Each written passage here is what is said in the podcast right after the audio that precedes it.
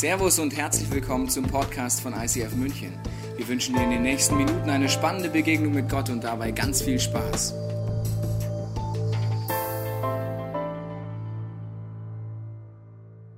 Ja, hey, ich möchte, ich möchte gleich einsteigen in eine Botschaft, die mir sehr auf dem Herzen liegt. Und die steht in der Bibel und die kennen viele vielleicht nicht.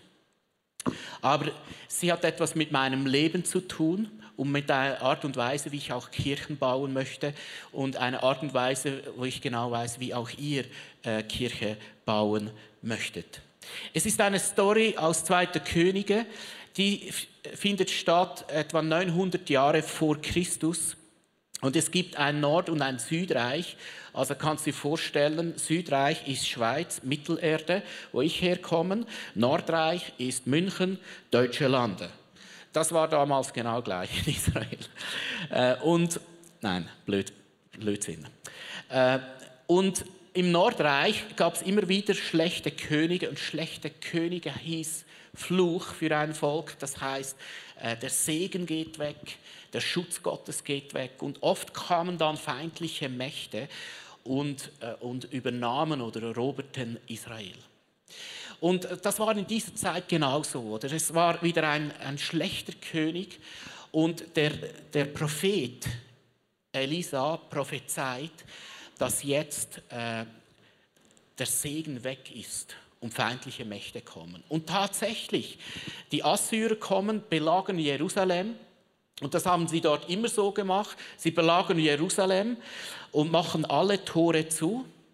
Und da gibt es dort drin irgendeinmal eine Hungersnot. Und irgendeinmal geht das Wasser aus. Und da passieren ganz schlimme Dinge.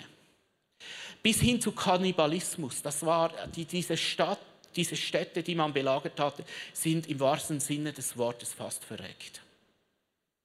Und jetzt in dieser, äh, mitten in dieser Situation passiert etwas, das ist typisch göttlich. Das, ist, das zeigt einfach, wie wunderbar unser Gott ist. Die begeistert mich. Inmitten dieser Geschichte geht jetzt der Fokus auf vier Menschen. Es sind vier Leprakranke, Aussätzige. Und die waren von der Gemeinschaft ausgeschlossen, weil sie ansteckend waren. Sie waren wirklich so am Rande, am äußersten Rande der Gesellschaft. Habt ihr das Bild? Die Stadt förmlich am Verrecken. Und die Ärmsten der Ärmsten, der, der, der wirklich, die, die man ganz abgesondert hat, die waren jetzt vor der Stadt. Und der Fokus in der Bibel geht auf diese vier Menschen. Hast du etwas gewiss, gewusst? Gott stellt sich immer hinter die Ausgebeuteten, hinter die Randständigen, hinter die, die unterdrückt und ausgebeutet werden. Gott stellt sich hinter sie, weil Gott Gott der Liebe ist. Und wenn du heute da bist und du denkst, hey, wer bin ich schon? Oder dein Leben ist zerbrochen.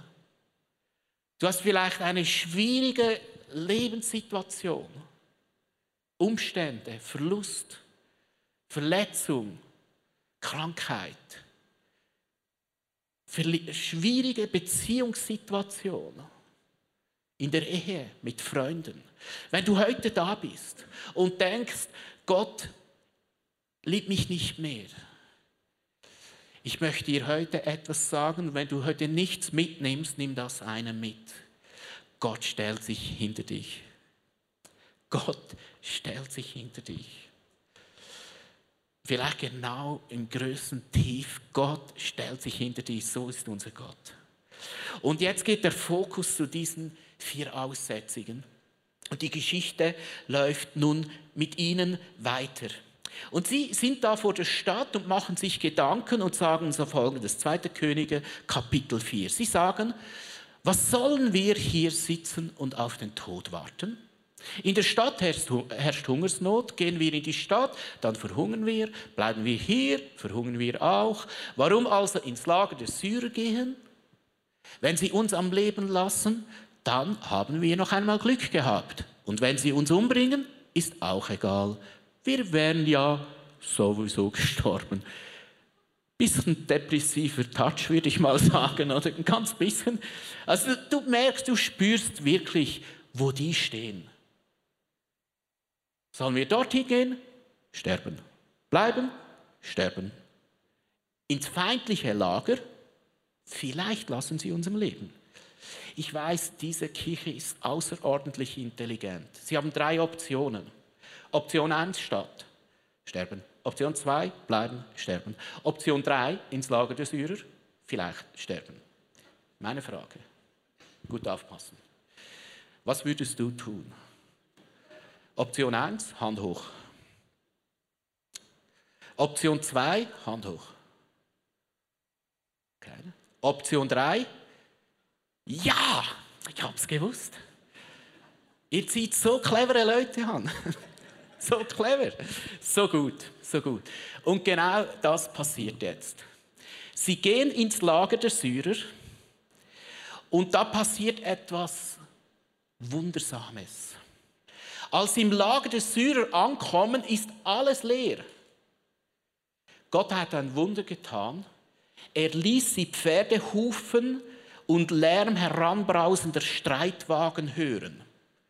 Und da kriegten die Schiss und haben gesagt, lass uns fliehen, denn der Gott Israels stellt sich hinter sein Volk, das wussten sogar die Feinde, dass der sich hinter sein Volk stellt und, und lässt andere Feindesmächte gegen uns ankämpfen und sie sind geflohen und haben alles liegen gelassen, was sie hatten. Und damit es wirklich theologisch tief und klar wird, müssen wir das nachspielen, damit ihr das wirklich versteht, wie das damals war. Ich brauche vier Aussätzige. Lasst den vier Aussätzigen einen warmen Applaus geben. Wartet mal schnell, liebe Aussätzige. Wir gehen jetzt zusammen zu der Stadt und dann passiert was. Ihr seht, alles ist leer. Kein Mensch da. Da ist der Grill schon am Laufen und, und, und das Händel und der Ochse und das äh, Hax, Hack, Haxen. Das ist alles in, auf dem Grill, oder? Du siehst irgendwo eine Pfanne mit Spätzle und Schmorenbraten und Knödelbraten, wie heißt das alles? Ja, das schon, oder? Ich bin langsam Münchner, ich bin jetzt schon manchmal da, komme immer ein paar Tage früher, oder? Schwar Schweinsbraten, Rindsbraten, Ochsen. Äh, und, und ihr seht, und das heißt in der Überlieferung, die Schätze sind voll Gold, Silber. Ja, liebe Münchner, ich kenne euch langsam. Ich war vergessen im Biergarten. Liebe Münchner, was macht man, wenn man das sieht? Du siehst die, die, die, die Bierfässer am Überlaufen. Was, liebe Münchner, was macht man, wenn so etwas passiert? Feiern! Also lasst uns feiern! DJ! Münchner, steht auf! Steht auf! Lass uns feiern! Es ist ein großer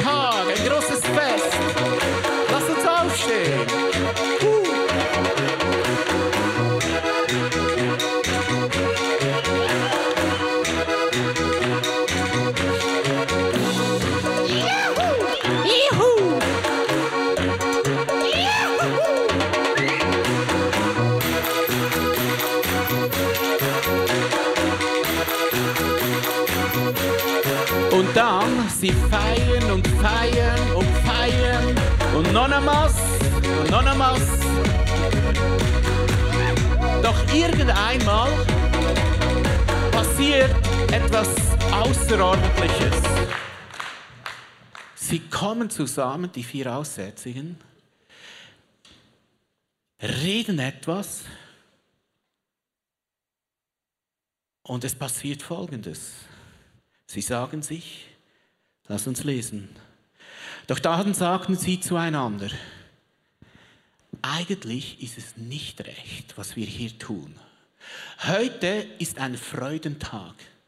Wir haben eine so gute Nachricht für die Leute in der Stadt und behalten sie für uns. Kommt, lasst uns zurückgehen und im Königspalast alles berichten. Und sie gehen zurück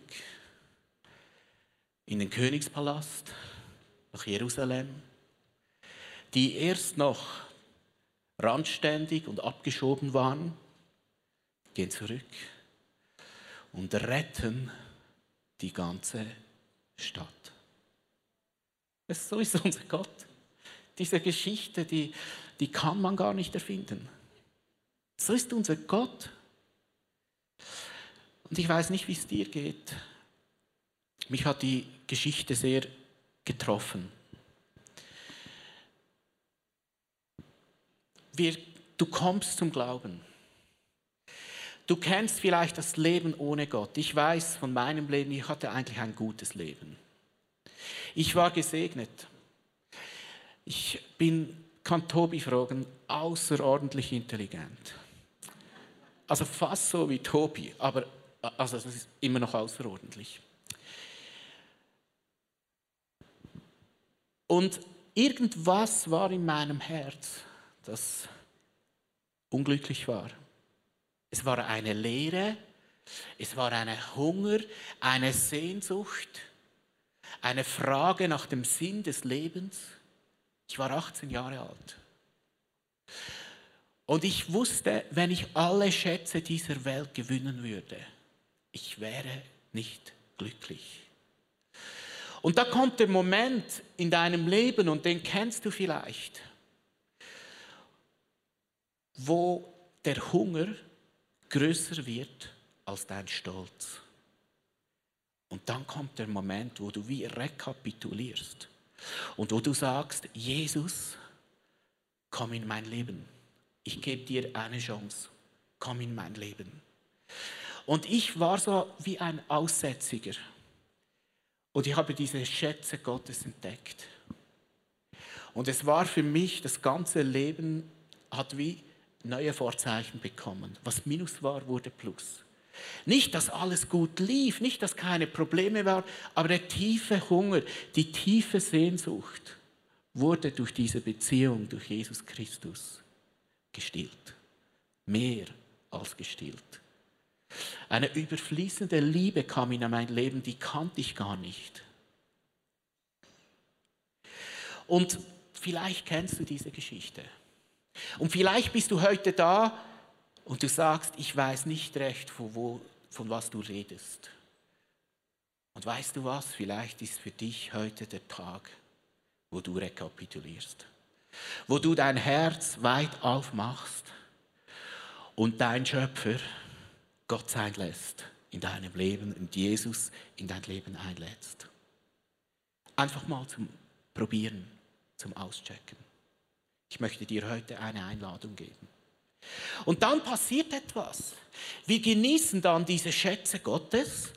Wir baden darin, wir feiern, wir gehen in die Celebrations, wir gehen in die Small Groups und du hast es gut und die Gemeinschaft der Christen entdeckst du, die Church und es tut so gut. Und wir feiern das und es ist gut so, da ist nichts falsch dran. Aber irgendwann merkt man, hey, man fühlt sich so angenommen, so wohl, so verstanden. Und, und draußen in der Stadt ist so stürmisch, da sind wir abgelehnt. Und du genießt die Schätze Gottes und vergisst die Menschen in der Stadt. Ist es nicht so? Es ist so offensichtlich für uns, was die vier machen müssen. Zurück in die Stadt. Aber weißt du was? Es ist umso mehr offensichtlicher für die vier, was wir tun sollten, nämlich zurück in die Stadt. Ich wurde Christ ich habe die Schätze Gottes entdeckt. Ich habe entdeckt, so ein, zwei Jahre später, dass Gott zu dir redet, dass der Heilige Geist dir Impulse gibt, dass du da bist, um ein Segen zu sein für andere Menschen. Und es war Bam, verstehst du, eine ganze Galaxie, eine ganze Welt geht auf. Und da kam so ein Impuls und Gott sagte mir, Phil, geh zurück zu einem Kollegen, den, den hatte ich sechs Jahre nicht mehr gesehen, den kannte ich von der Schule. Geh zurück und bring ihm Hoffnung und Perspektive für die Ewigkeit. Und ich dachte, was soll das? Ich habe den sechs Jahre nicht mehr gesehen. Lass uns einen Klammer aufmachen. Der Typ heißt Sandro. Wir waren in der Oberstufe und äh, wir waren die Platzhirsche, weil wir die Ältesten waren in der Oberstufe. Und Sandro war in der ersten und wir in der vierten Oberstufe. Da hat es einen Fußballplatz. Und auf dem Fußballplatz waren natürlich die Chefs, die Platzhirsche, die, die durften spielen.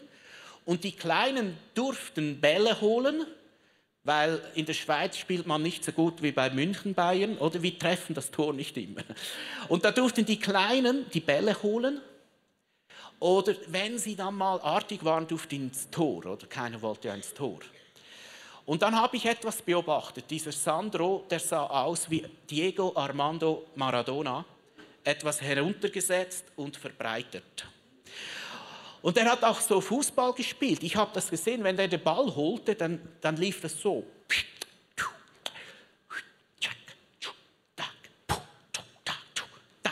Und dann hattest du den Ball. Und ich habe gedacht, der, der passt in mein Team. Verstehst du, weil ich schieße gerne Tore, dann brauchst du aber jemanden, der den Bälle vors Tor trägt, oder?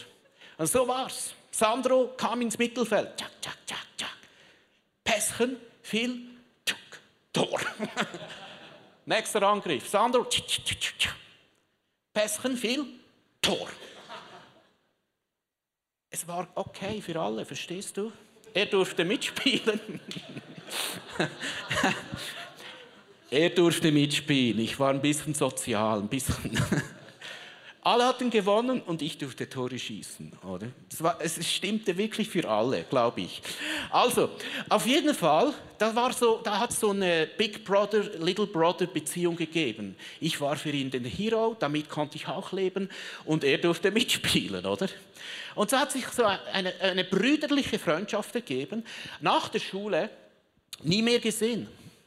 Sechs Jahre später redet Gott und sagt, geh zu ihm, bring ihm Hoffnung. Und ich hatte tausend Gründe, nicht zu gehen. Ich fand tausend Ideen und Überzeugungen, warum das keinen Sinn machte. Der denkt, jetzt hat er eine fromme Pille gefressen, der Phil. Der war doch so cool drauf. Der denkt vielleicht, was bist denn du jetzt für ein Frömmler geworden? Der verspottet mich vielleicht, der lehnt mich vielleicht ab.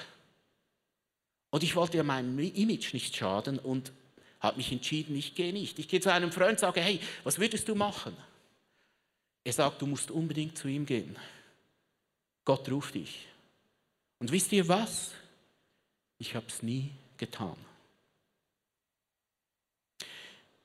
Ein paar Monate später, ich ging ans Dorffest, wo wir aufgewachsen sind.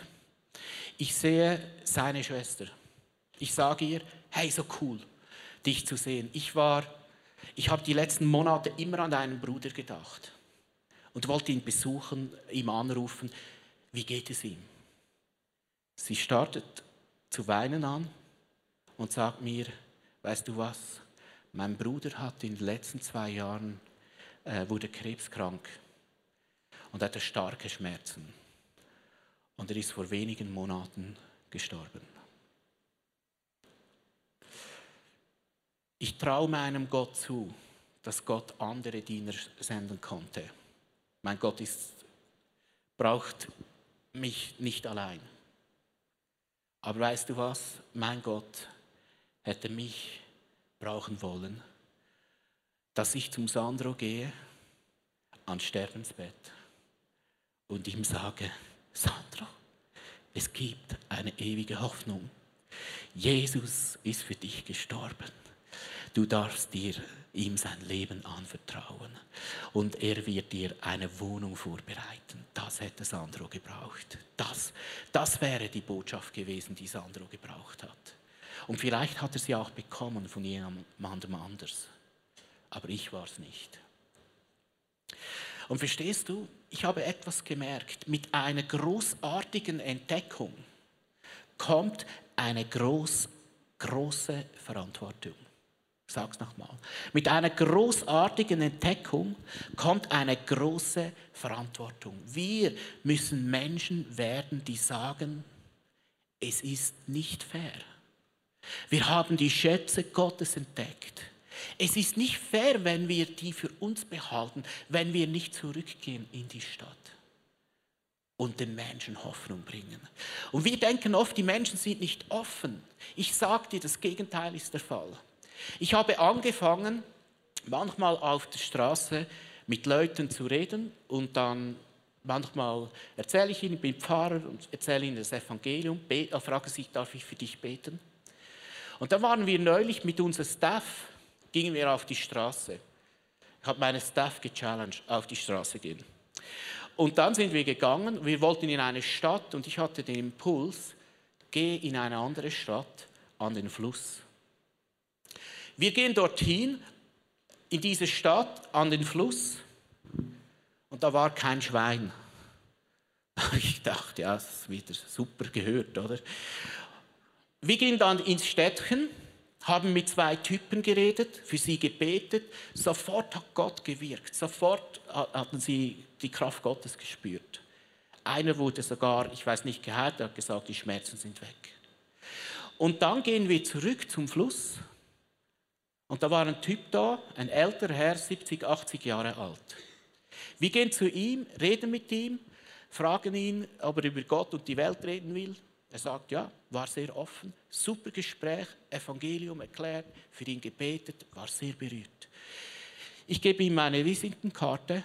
Er sagt Sternbauer. Ich sage ja. Ich kenne auch einen Sternbauer.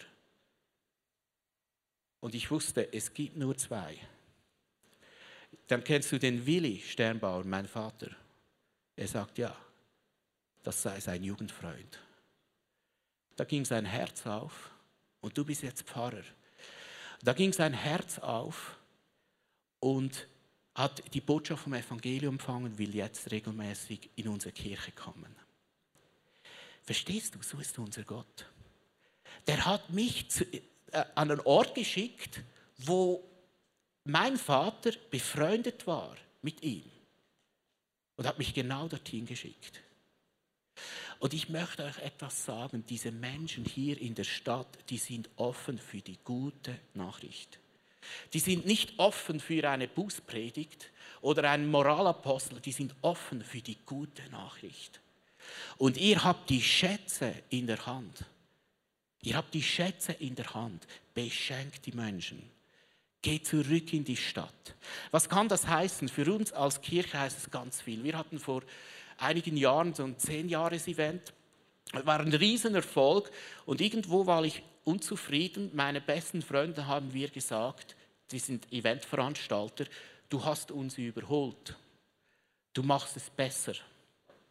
Und ich fragte mich, diese, ich dachte mir, die sehen mich als Veranstalter. Aber ich bin eigentlich Pastor. Ich bin nicht Veranstalter frommer Veranstaltungen. Und, und, und ich habe zu Gott gebetet, dass er mir Wege zeigt zu den Menschen in die Stadt. Und ich könnte euch jetzt einen ganzen Tag Geschichten erzählen, ein paar Jahre später, was Gott alles eröffnet und neu gestartet hat im, im, im, im Rotlichtmilieu, äh, im, im, im, äh, im, im Gefängnis. Gott hat uns Türen aufgetan ins Gefängnis oder sogar in die katholische Kirche. Also müssen mal schauen. Meine Frau und ich wurden eingeladen in die katholische Kirche. Vielleicht kann man schnell ein Bild haben. Okay, macht auch nichts. Und wir wurden dort eingeladen, ah ja genau, äh, eine Messe zu machen in der katholischen Kirche, weil sie lernen möchten, wie sie das Evangelium zu den Menschen bringen können. Die katholische Kirche. Und schaut mal weiter, meine Frau, die hat eine Lesung gehalten. Wer ist katholisch? Habt ihr jemals sowas gesehen? Ha? Macht immer der Priester, gell? Macht immer der Priester. Meine Frau durfte eine Lesung halten. Und ich durfte predigen.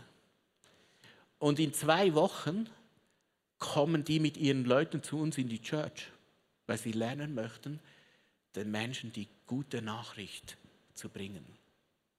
Ich könnte euch viele Geschichten erzählen, aber darum geht es mir heute nicht.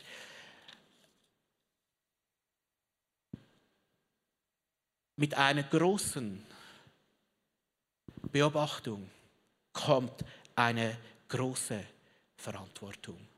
Und ich möchte euch ermutigen, dass ihr in diese Verantwortung läuft, dass ihr eure Komfortzonen verlässt. Lass uns mal die nächste Folie anschauen. Leben startet, wo du deine Komfortzone verlässt. Und das ist eigentlich meine wichtigste Botschaft heute. Das Leben startet am Ende deiner Komfortzone. Wir Christen, wir lieben es, untereinander zu sein und da ist nichts falsch. Aber das Leben startet am Ende deiner Komfortzone. Im Staff hatte ich die Leute ermutigt, sie müssen mir jedes Mal eine God-Story erzählen, wo sie ihre Komfortzone verlassen und zu den Menschen in die Stadt gehen. Also keine Church-Story. Und das Krasse ist, da kam eine, die hat eine Arbeit angefangen im Rotlichtmilieu. Und ich habe ihn einmal gefragt, was macht ihr dort? Ja, wir reden mit ihnen, wir massieren sie, wir geben ihnen Schokolade. Das ist wie Bier in Bayern, bei uns ist es Schokolade. Äh, äh, wir, wir, wir massieren ihnen die Hände und so und, und, und tun ihnen Gutes. Da frage ich, bringt ihr ihnen auch die Botschaft vom Evangelium? Betet ihr für sie? Da hat sie gesagt, nein.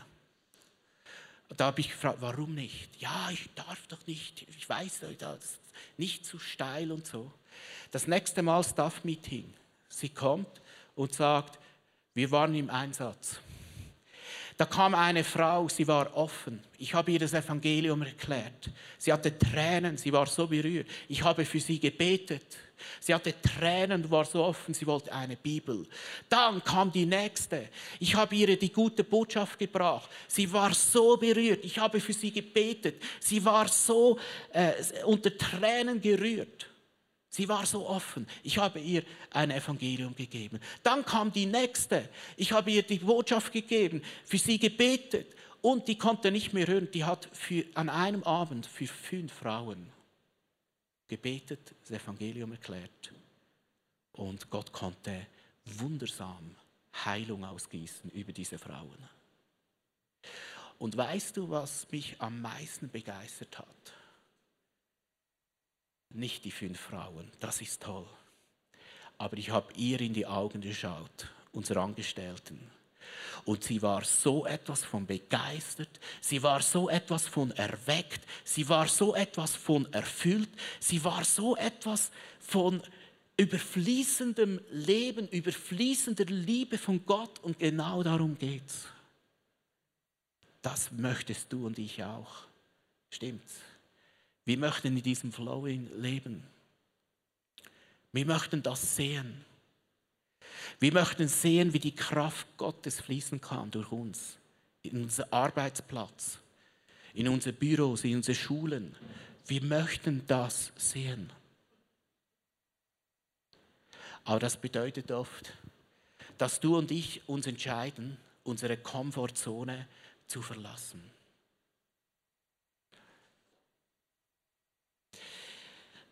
Ich möchte euch heute alle herausfordern, einen mutigen Schritt zu machen. Wir werden jetzt beten und ich möchte euch herausfordern, wenn du das wirklich willst, wenn du in dieses Leben eintauchen willst. Und du sagst vielleicht, ich weiß nicht wie. Das ist nicht die Frage. Aber du sagst, ey, ich, ich möchte aus meiner Komfortzone, ich möchte in das Leben eintauchen, in das überfließende Leben wo Gottes Kraft wirken kann. Dann, dann darfst du nachher aufstehen und ich werde für dich beten und wir werden Gott einladen, den Heiligen Geist einladen, dass er etwas in deinem Leben freisetzen kann. Ich, ich habe das auch äh, die letzten Jahre, ich war immer nur in der Kirche. Und ich habe mich irgendeinmal entschieden, ich will wieder zurück zu den Menschen in der Stadt. Und ich möchte euch jetzt etwas sagen. Die meisten Wunder passieren nicht in der Kirche. Ich bete jeden Sonntag für Dutzende für Leute. Aber wenn ich auf der Straße für Leute bete, zu 80, 90 Prozent, frage ich sie, spürst du was? Sie sagen, eine Kraft, eine Hitze, nicht selten werden sie geheilt, hat nichts mit mir zu tun. Verstehst du? Hat nichts mit mir zu tun. fast jeder auf der Straße, wenn ich bete, sagt, wow, was ist das? Viele starten zu weinen an. Viele spüren so eine Hitze, gewisse vibrieren im ganzen Körper, weil du und ich sie in Verbindung bringen mit dem Himmel. Und weißt du was? Es erweckt dich. Du bist lebendig. Es macht so Spaß. Es macht Freude. Du, du gehst am Sonntag in die Church und es ist nur der Ausfluss von der Woche. Es ist nichts anderes. Du hast sieben Tage Church. So geil. Sorry, sagt man das so? Ah, kann man gut. Super geil. und verstehst du, das wünsche ich dir. Ich möchte jetzt nicht sagen, go, go, go, sondern empfange das Leben außerhalb deiner Komfortzone. Das ist so Hammer. Hey, wenn du das möchtest, steh auf, wir beten. Ben kann langsam kommen.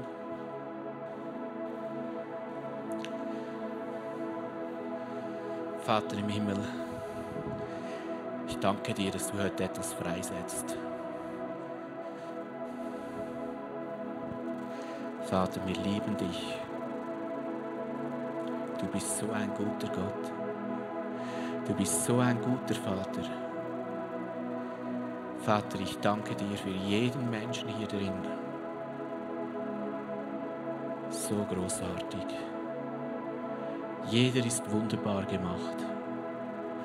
Du hast wundersame Pläne, wundersame Berufung für jeden. Und Vater, wir möchten dein Reich auf diese Erde bringen. Wie es heißt, wie im Himmel, so auch auf Erden. Und Vater, hier sind ein paar hundert deiner genialsten Erfindungen auf dieser Erde. Kostbare Perlen. Vater, ich bitte dich, sende sie zurück zu den Menschen in der Stadt. Ich lade jetzt den Heiligen Geist ein. Und du kannst einfach dein Herz öffnen. Vielleicht hilft es sogar, deine Arme so zu heben dass Gott jetzt etwas lösen und freisetzen kann. Sag einfach, Heiliger Geist, komm in mein Leben. Setze diese Power frei, die mich zurück in die Stadt zieht. Sag, in Jesu Namen soll diese Blockade, die mich zurückhält, Gottes Liebe weiterzugeben, niedergerissen werden in Jesu Name. In Jesu Name.